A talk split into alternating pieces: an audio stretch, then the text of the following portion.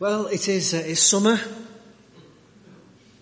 and uh, we're going to start a, a, new series over these uh, next few weeks, which I'm calling uh, "Postcards from Heaven." Uh, does anybody still send postcards when they go away on holiday? Anybody still do that? Yeah, one or, one or two people. Uh, some of you have been away.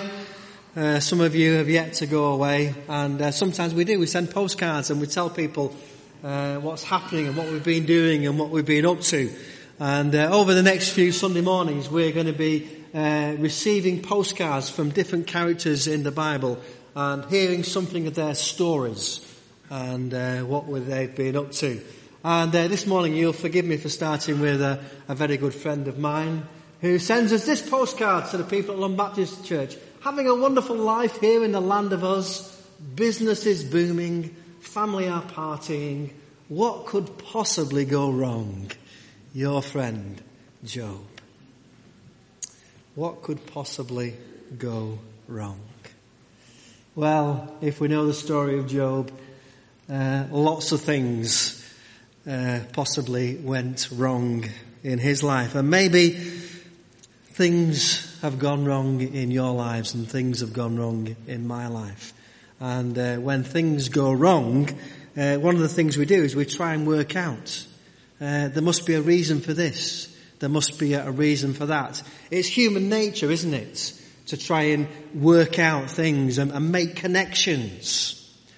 Uh, one of the things that I, I like to do most mornings is that I like to go out and feed the birds. It's, uh, it's almost become something of a ritual. Uh, I, I, cut the bread up into nice pieces so it's just the right size for them. Uh, and, and, I go out there. Um, but um, I've been away for a few days this, this week and so the birds haven't been fed. And I'm guessing they don't arrive in my back garden and, and see no bread there and think, what have we done to upset Richard? Why hasn't he left us any bread? They probably just go and look somewhere else and, and find food somewhere else. Uh, but human beings, we like to find out. We want to know, don't we? Uh, why has this happened? Why has that happened? And so, in the story of Job, uh, that's the first thing I want to think about. The reason for Job's suffering. The reason for Job's suffering. Uh, why did Job suffer? Uh, often the reality is uh, we've no idea why we suffer, have we? We don't know the reason. But in the book of Job, actually, we're told exactly why Job suffers. Uh, we're given uh, a reason for Job's suffering. Uh, starts off with this lovely picture. The man, uh, Job, lived in the land of, of, of Uz, and he was blameless and upright, one who feared God and shunned evil. In other words, Job was a good man wasn't just a good man, he was described as the greatest man in the East. And that's what God said about him. He was a good man. Uh, but as the story goes on, we read this. Uh, one day the angels came to present themselves before the Lord, and Satan came with them. Don't like the sound of that, do you? Um, Charles Swindoll in his book on Job says, beginning at verse 7 down through to verse 12, we have a dialogue that is most interesting. You won't find any, find it anywhere else in the Bible. Uh, what Charles Swindoll describes as most interesting, we might want to describe as most disturbing. Uh, we are disturbed, if not alarmed, by what happens in Job chapter 1.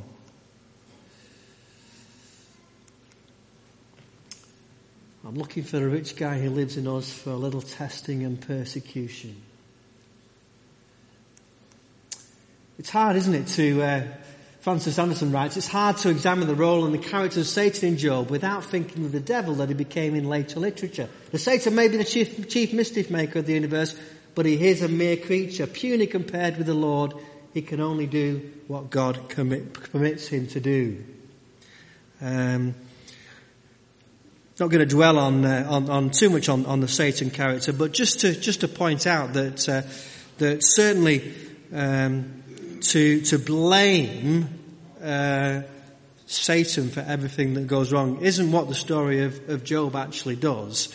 And in fact, uh, Job and his friends would have no idea of, of who Satan was. Um, they certainly wouldn't think as we think, and this is the danger when we read the Bible, is we can't help uh, coming to the Bible from where we are, and we read things back into the Bible uh, that we already know. And uh, come back to that in a little bit of time. But uh, the reason for Job's suffering is spelt out, and to be honest, we don't like it, do we? We don't like it. We don't like it. Have you considered my servant Job? There's no one like him on earth. He's blameless and upright, a man who fears God and shuns evil. And uh, every time I read that, I always think, I wonder whether there was a conversation in heaven where they said, have you considered my servant Richard? He probably didn't go on to say there's, there's no one like him and he's the greatest man in the, in the Northwest. But uh, you wonder, don't you, when things go wrong, was there a conversation in heaven where God said, have you considered my, servant Richard? Have you considered my servant Peter? Have you considered my servant Beryl? And, uh, you know, you wonder, don't you? Are these conversations going on in the heavenly realms? And you, and you wonder, you know, you know, what was this, what was this council meeting all about and, and who was this Satan character? Well, he, he was part of the council who, who'd been going toing and froing and, and God points out Job to him. And, uh, of course, the Satan character responds by suggesting that maybe Job doesn't serve God for nothing, but God's blessed him and basically says, you know, anybody that you, you treat like that is going to worship you because you've given him such a good life. And the suggestion is that if those things are taken from him, that Job will not only not worship him, but he will curse him to his face. And uh, to our shock and to our horror, God seems to go along with uh, this challenge, uh, this wager, uh, this bet, whatever we want to, however we want to describe it. We are a little bit uh, challenged by the fact that God takes the challenge and says, very well, go ahead. Um, I don't like it, you don't like it, but that is the reason for Job's uh, suffering according to the book of Job. Uh, the reason for Job's suffering is made clear, but only to the reader of the story. Uh, we're told, we're given this behind the curtain view of what's going on. We're taking up into the heavenly realms. Job and his friends have no idea of this conversation and will never hear of it. And uh, we need to bear that in mind as well. Uh, the reason for Job's suffering is made clear, but only to the readers of the story. Knowing the reason for our suffering may not be as helpful as we think it would be.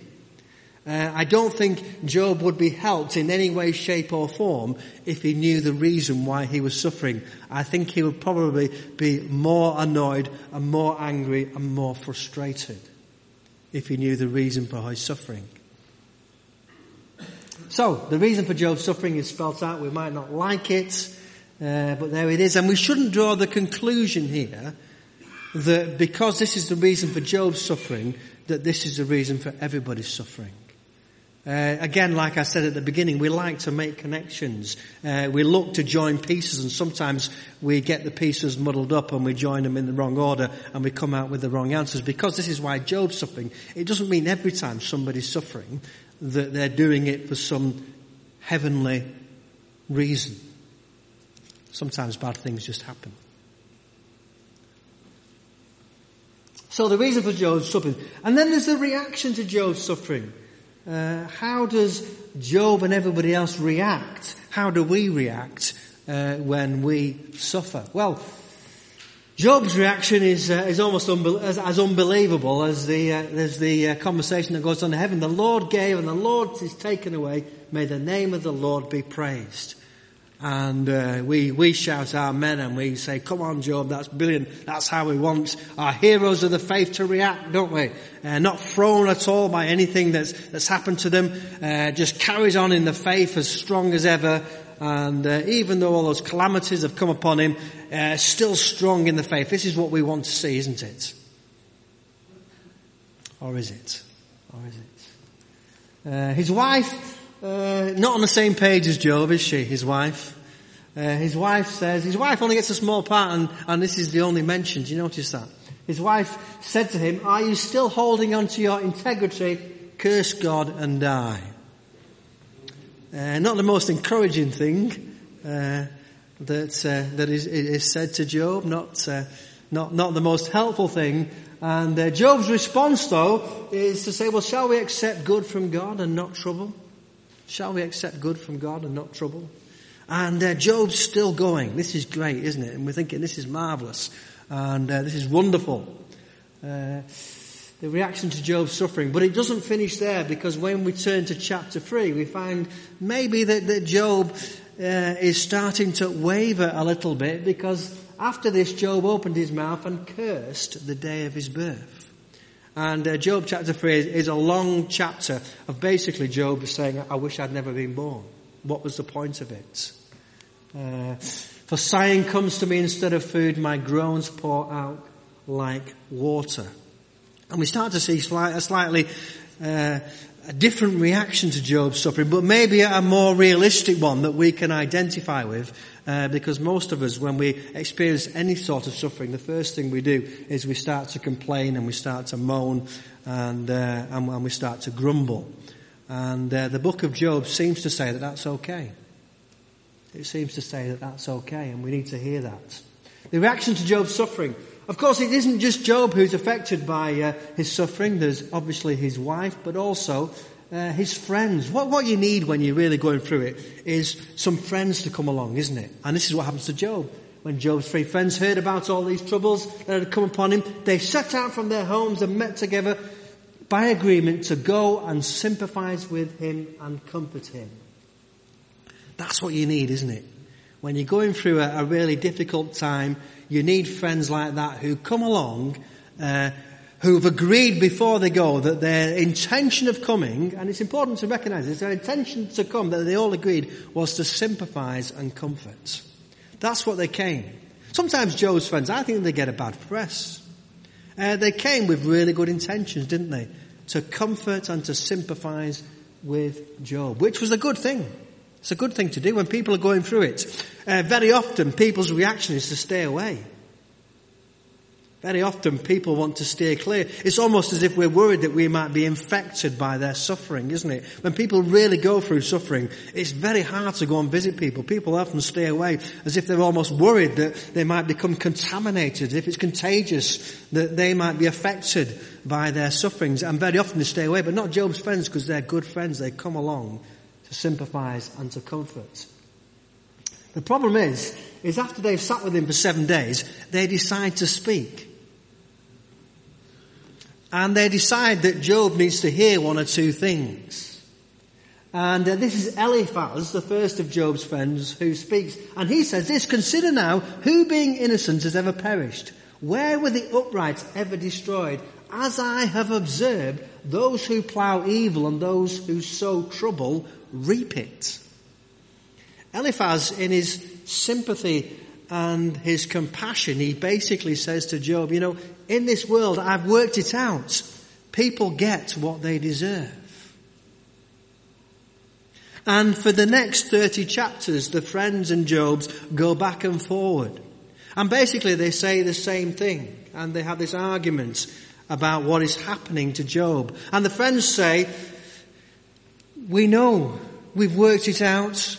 Um, people that get trouble, people that suffer, they've done something to deserve it. You reap what you sow. And, and, and when the friends say this, uh, they say it in good faith. They say it not only in good faith, they say it relying on what they have read in scripture. And this is the interesting thing. Um, Peter Bloomfield says, it's crucial for the understanding of the book that we realize that these three uh, are good men.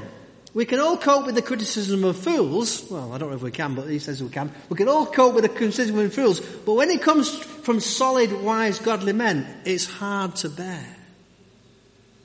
And the reason why it was hard to bear is because actually Job believed exactly the same things his three friends believed. They believed in this thing called divine retribution, which basically meant you did get what you deserve. And that's what they thought scripture said. And actually they're right, that is what scripture says. We could go to lots of scriptures that basically say, you know, if you're obedient to God, God will bless you and look after you and you'll have a wonderful life. If you are disobedient to God, then God will curse you and punish you. You will find that written in scripture. And so when the three friends say this, uh, the, the alarming thing is they are actually quoting scripture at Job. And they believe wholeheartedly that they are being true and faithful to scripture even though they are wrong. And this is the thing that we need to grab hold of and be careful because it's frightening, isn't it? That people can faithfully uh, read the Bible and apply it as they see it and still be wrong. Does it ever enter into your mind that you might be wrong? One or two people are nearly nodding. Most people are kind of not really sure because I, I think I'm pretty right. Well, I, I, mean, I'll be honest, I think I'm right most of the time. Uh, certainly when it comes to uh, looking at scripture, you know, I mean, that's my job, isn't it, to, to look at scripture and to, to, to, read it and to, to discern what it's saying. So, uh, I'm like most people actually. I, I think I'm right. And, and certainly Job's three friends thought they were right. They were absolutely convinced. They were so convinced that they were right that they told Job exactly what they thought. And the problem was they didn't just tell him what they thought. When Job starts to argue back and says, well, I'm not so sure because you see, I, I used to think like that. I used to think what you thought. Uh, but now I'm not so sure. And the three friends didn't like that. We don't like it, do, when people question our cherishly held beliefs, do we? We don't really like it. We're not very comfortable, are we? And uh, we we tend to go into defensive mode, don't we? Do you ever go into defensive mode? You know, somebody asks you a question. Uh, science has disproved God, hasn't it? It doesn't really exist. And you go into defensive mode and you start coming up with all sorts of answers. Ever, ever happen? Uh, and worse than that, not only do we go into defensive mode, if people, um, what happens in the story of Job is they don't just defend the faith, they start to attack Job. Because Job won't have it that they're right and he's wrong. That they're good and he's bad. He won't have it.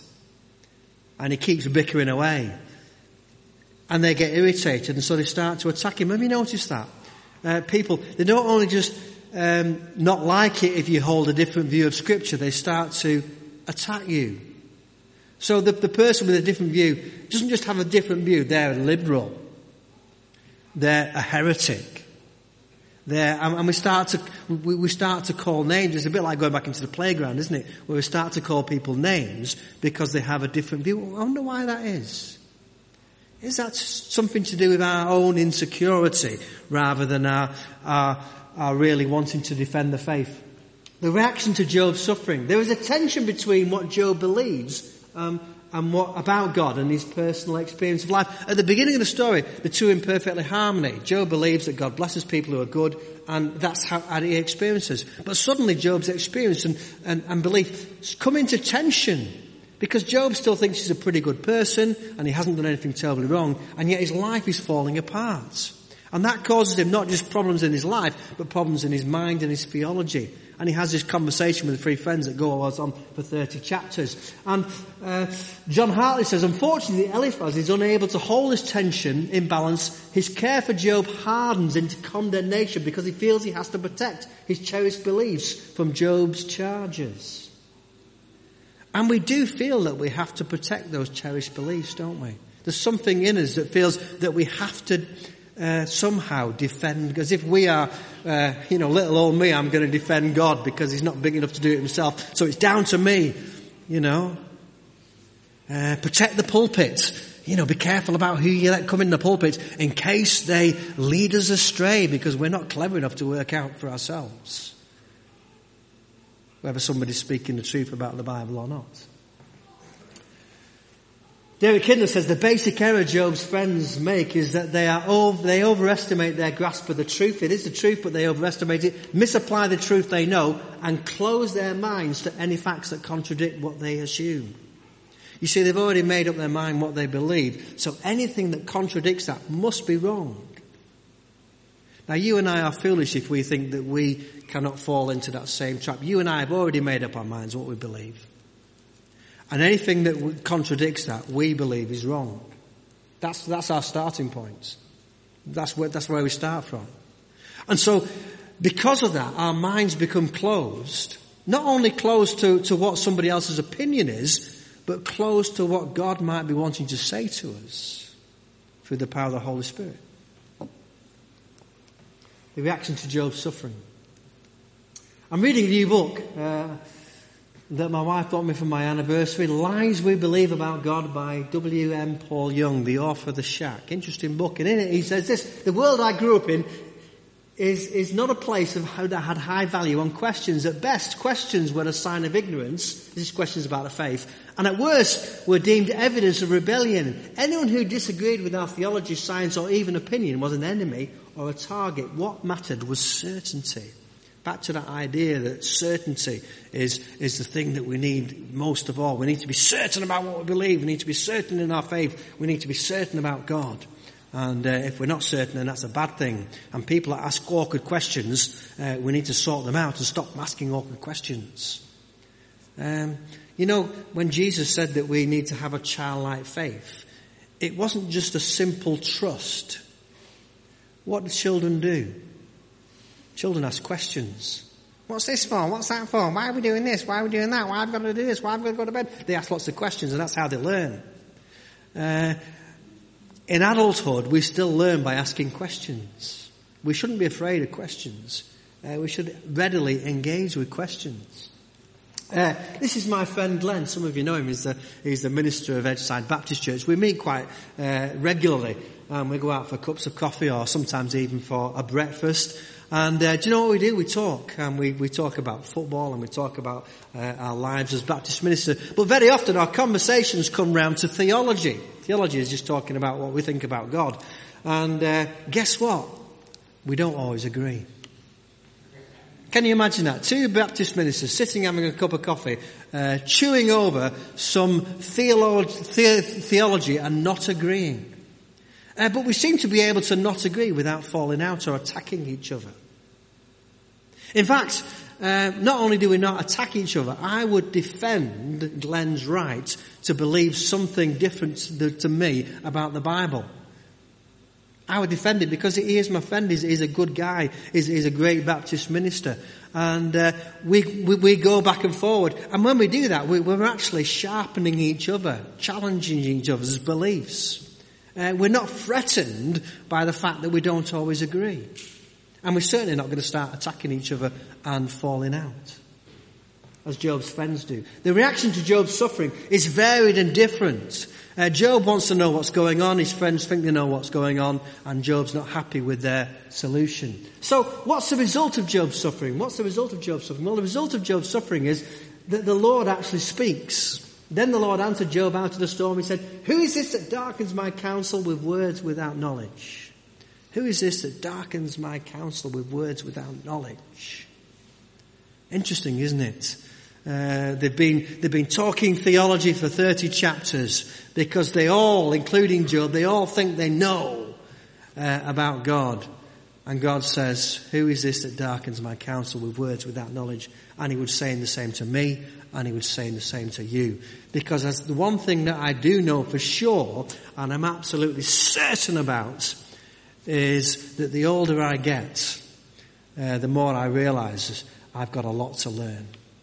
I've got a lot to learn about God and His dealings. And in fact, really, you know, the understanding that we have of God, however great our understanding is, it's still limited because we're human. We're mere human beings. Uh, going back to uh, the lies we tell about God, the author uh, W.M. Uh, Young, he, he, wrote the book The Shack. And uh, it's interesting because in the book he, he, he, says that his mother had a real problem with the, the, the, book The Shack. And especially the fact that in the book The Shack, it's, one it's, it's a Marmite thing, isn't it? Some people love some hate. But in the book The Shack, he, um, portray, there's, a, there's a moment where he portrays God and if you've seen the film, you'll, you'll, have, you'll have seen it, as, as a black woman, and lots of people struggle with that. And apparently his own mother uh, could read no further when she came to that. She really struggled with that. And it's really interesting, isn't it? Because we have these ideas about God, and of course, uh, God isn't a woman, uh, but neither is he a man. But you see, because we've grown up with the idea, Uh, you know, we talk, talk about, I don't know what you're thinking, didn't, didn't Jesus talk about God as Father and tell us to relate to God as Father? And yes, of course he did. But the psalmists also talk about God as a rock, and we don't think God is made out of stone, do we? Uh, you know, there's lots of images for God in, in the Bible, and God is not a man, God is not a woman, and He's not a rock. You know, when I said I'm, when I, if I talk about being, being stuck between a rock and a hard place, uh, does that mean I'm having a debate about God? Uh, there's lots of, of, images that we have about, about God. Of course, God is spirit, God is love. Uh, we don't know what God looks like really, do we? Um, but he's no more male than, than he is female. Uh, he is God. And uh, we can wonder about that and, and, and, and, and talk about it and, and wonder. And, and that's what we do. But the amazing thing is, uh, God speaks to Job out of the storm, and he says that you darken my counsel with those that knowledge. You don't know as much as you think. And uh, Philip says, the point of the book of Job is not suffering where is God when it hurts. The prologue, chapter 1 and 2, dealt with that. The issue, the point of the book of Job is faith. Where is Job when it hurts? The point of the, the story of Job is, is can our faith in God survive? And that was the challenge right at the beginning. The Satan character suggested it wouldn't. Take everything away and it'll all fall down because it's built on what you've done rather than a relationship. And uh, the result of Job's suffering is that Job comes to find out what D.A. Carson suggests in How Long, O Lord. Despite the best efforts of the proponents of the health and wealth gospel, the fact is that Christians get old and wrinkled, they contract cancer and heart disease, become deaf and blind and eventually die. In many parts of the world, Christians have to face the blight of famine, the scourge of war. This is not to say that God does not sometimes intervene in remarkable ways. It's to say that we too live in a fallen world and cannot escape participation in its evil and suffering. Job comes to find out the hard lesson that many of us come to discover uh, that God isn't going to protect you from all the suffering and evil, evil in the world. That's perhaps one of the lies that sometimes we believe about God. That He will protect us and not let anything bad happen to us. I don't know why we think that, because in the Bible, if you look at the characters and some of the characters we're going to meet in this series, um, let's face it, you know, Moses didn't make the promised land, did he? Uh, Joseph, well, he ended up in jail. Daniel ended up in, a, in, a, in, in the lion's den. If you go into the New Testament, it doesn't get much better. John the Baptist was beheaded. Stephen was stoned. Peter and Paul were persecuted and put in prison. Um, why do we think that we're going to have a wonderful life if we, if we follow Jesus Christ and going to be protected from any harm or suffering or evil when most of the characters in the Bible weren't? Most of the followers of God in the Old Testament and Jesus in the New Testament, it seemed to be their lot to suffer and to struggle and to be persecuted. And, and Gary's already made reference to the fact that the persecuted church, I was going to say it's alive, it's alive and well, but it's alive and probably not very well because they're being persecuted. And we live in, in the West where we're not persecuted and very often, thank you for reminding us Gary, we forget that most Christians in the world are still being persecuted for their faith.